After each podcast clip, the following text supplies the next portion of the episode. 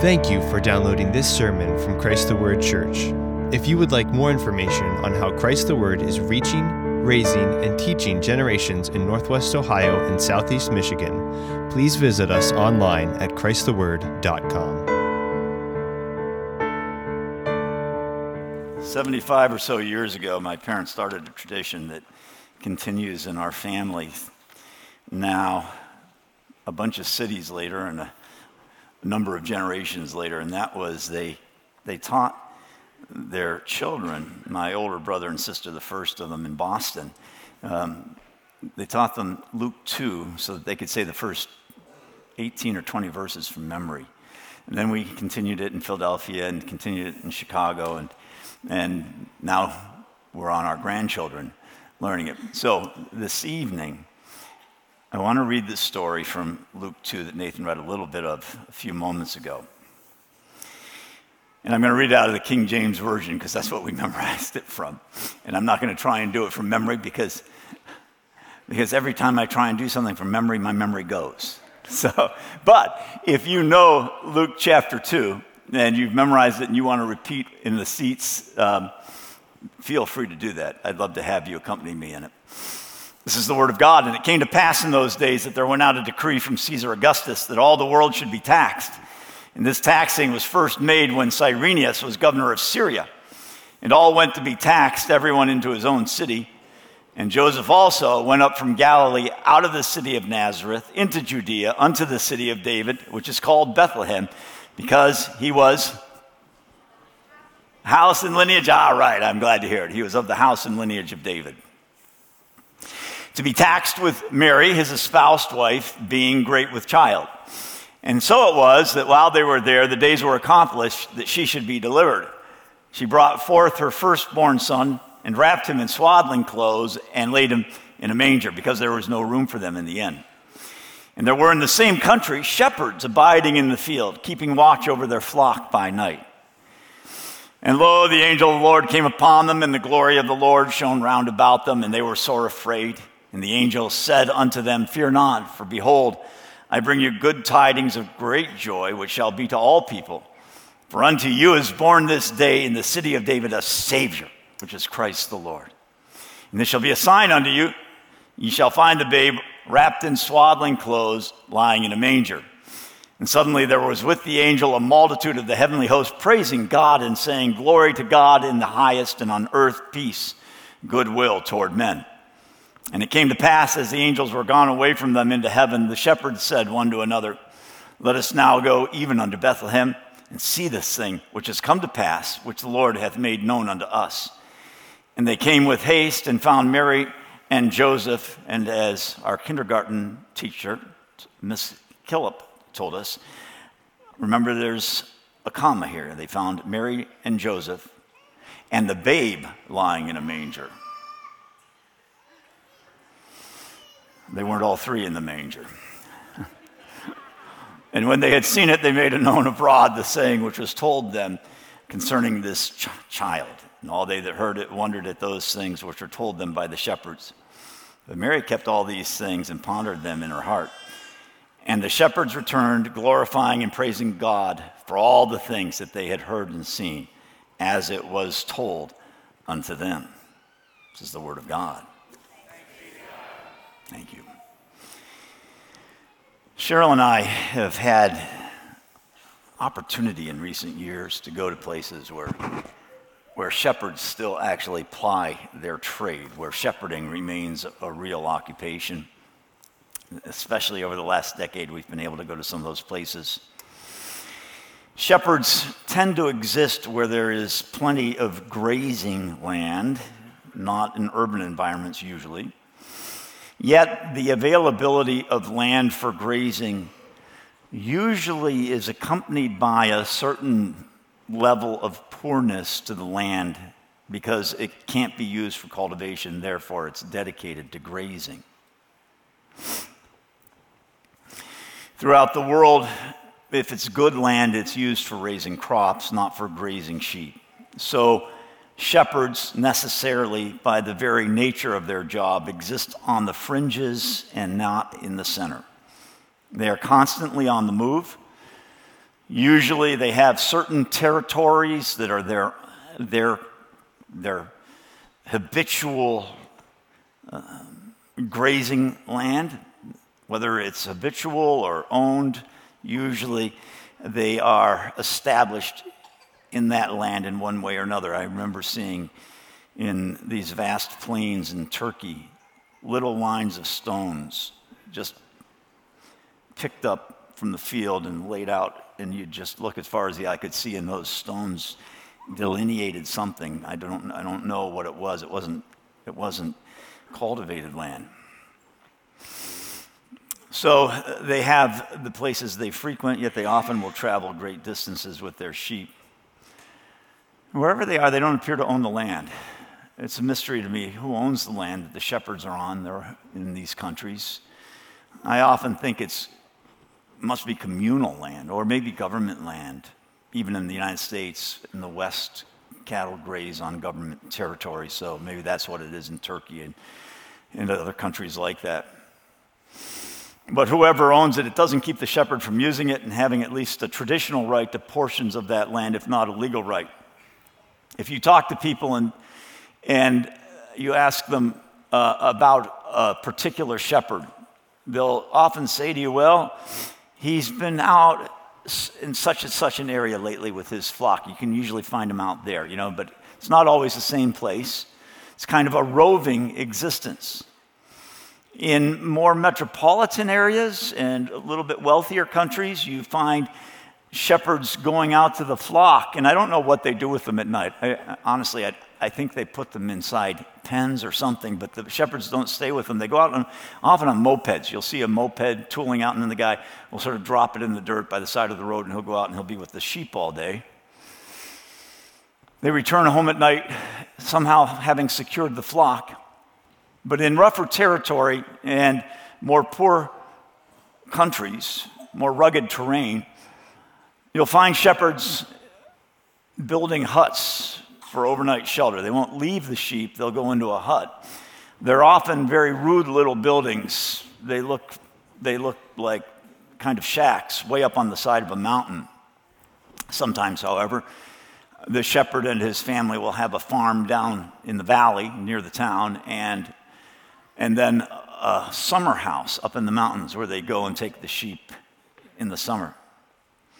The high house is necessary because it's impossible to travel easily from the high mountain pasture down to the farmhouse, and so they build a, a little house in the mountains. We have seen shepherds in Turkey and in Greece in recent years, in Jordan and in the country of Georgia.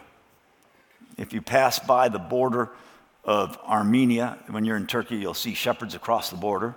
You'll see them across the border if you pass by the Iranian border and in Syria and in Iraq. The whole area is full of shepherds.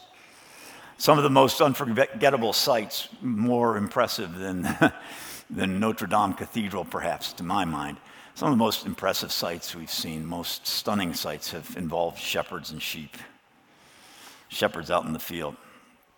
In Georgia, that nation that was once part of the Soviet Union, a summer pasture high in the Caucasus Mountains we got there by horses on a trail, which is the only way to get up to that, that, that pasture land.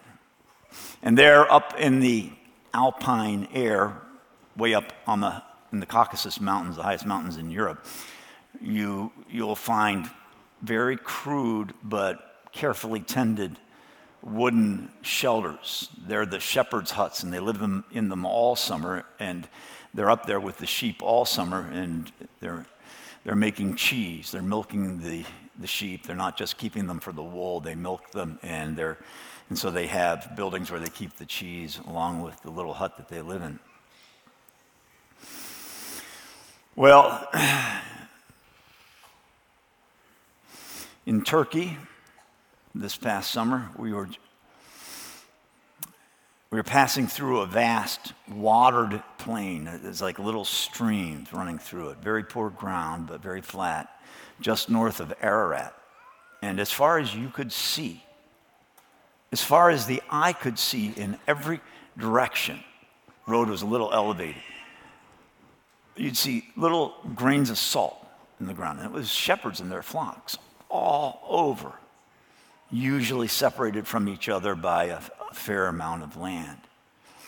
Little streams, little clumps of salt, as far as you could see. You couldn't pick out the shepherd, you couldn't see individual sheep, you just saw a little, a little spot. Sometimes they're up on mountains, and it's the same way. You, you can't see them. You can just tell that they're actually alive because gradually the little grains of salt move a little bit. It is an inherently solitary life. There is the man, there are the sheep, there are the dogs. Always there are dogs. Barking, growling, running, moseying. You don't want to come across a shepherd dog, eh, a sheep dog yeah, by surprise, as my wife learned to her dismay a year and a half ago when she got bit by it. The, the dogs are there to tend the sheep, to care for the shepherd. There are also other types of animals.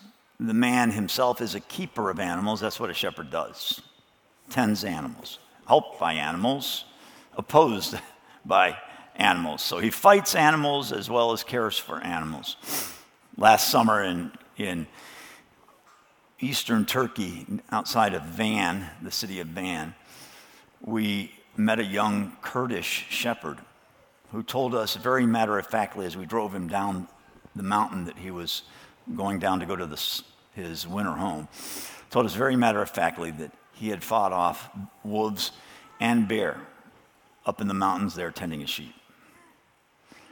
And so this is the life. And these are the men to whom the shepherd, the angel's message comes. These are the shepherds. And it came at night in Bethlehem on the hillsides to the shepherds. When some of us were in Bethlehem a couple of years ago, you may remember that the guide took us into the caves on the hills, in the hills outside the village of Bethlehem. Guide told us that for years these caves had been the night shelter for shepherds sort of stabling their flock. They'd go into the caves. These men, however, on the night that Christ was born, are not in the fields, are not in the caves, but they're, the Bible tells us, in fields. So they're doing their work of animal husbandry, shepherding, hour after tedious hour in the cold, in the rain, at night, always with a stick in one hand and a dog at their feet. And perhaps you feel a bit like a shepherd, lonely, because these men lived a lonely life. The life of a shepherd is lonely.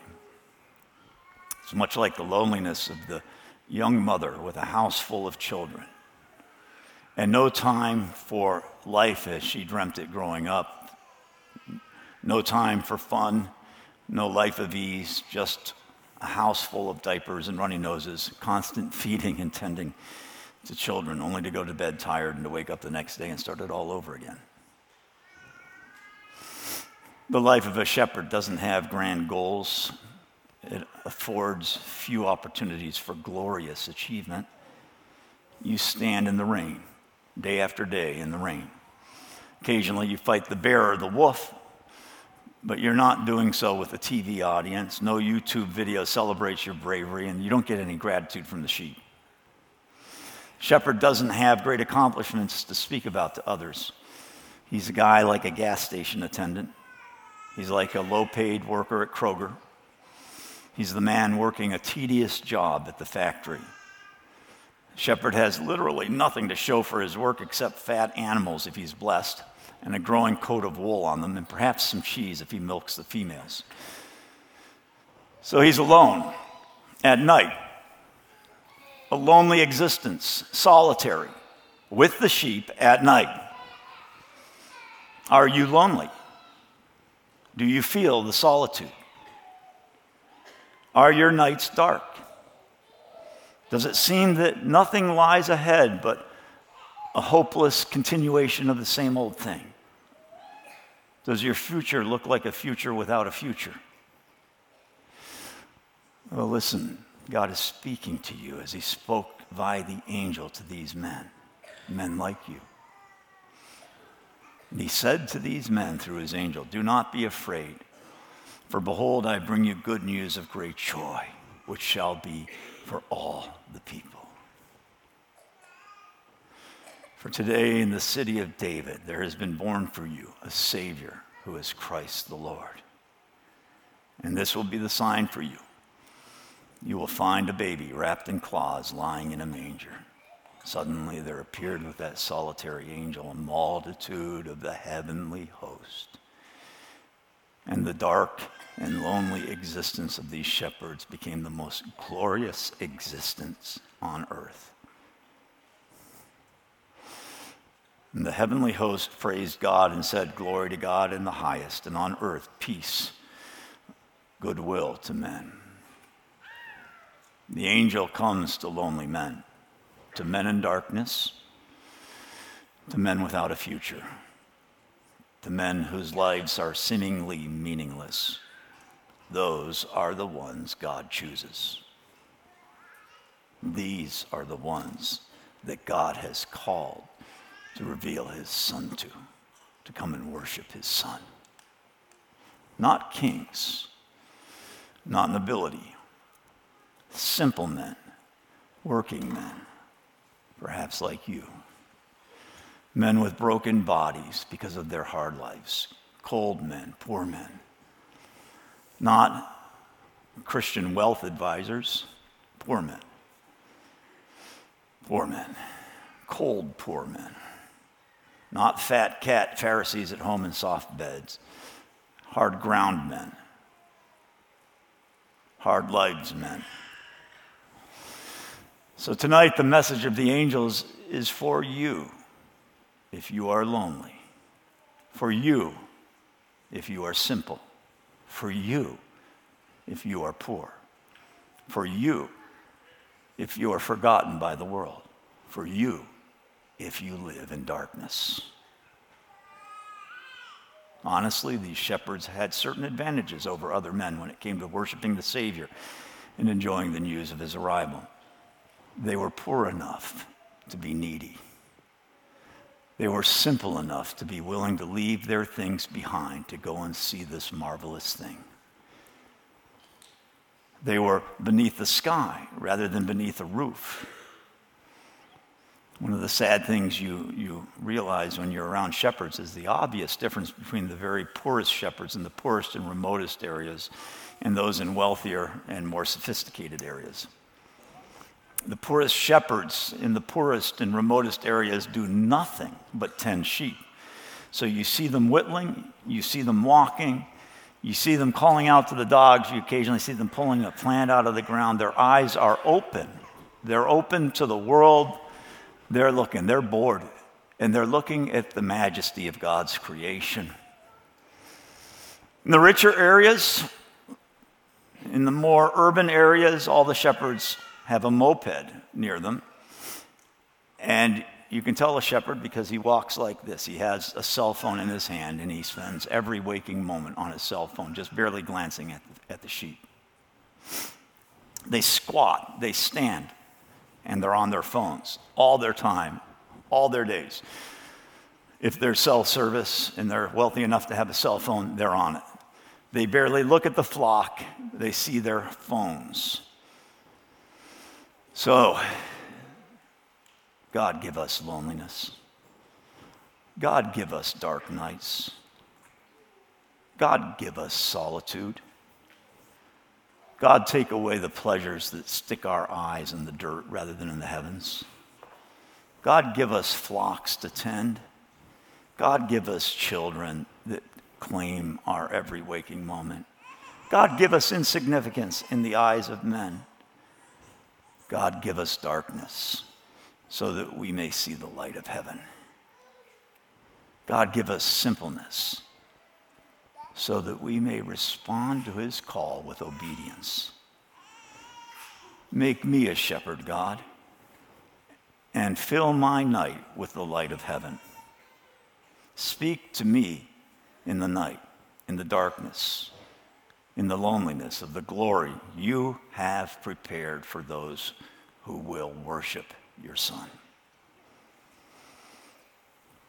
Reveal to us, God, the glory of your heavenly hosts, so that the things of this world may grow strangely dim in their light. May God show you Jesus, the Savior. God, reveal Jesus to those who are without a Savior tonight. May we be simple and needy so that we may see the glory of heaven and speak to the world as these shepherds did. Praise God for these shepherds who did not write books about the night the heavens opened, the night they met the Messiah. They didn't go on a lecture tour about the things that go on in the hills at night. They didn't get agents. They didn't go on Oprah. They went and they saw the Savior.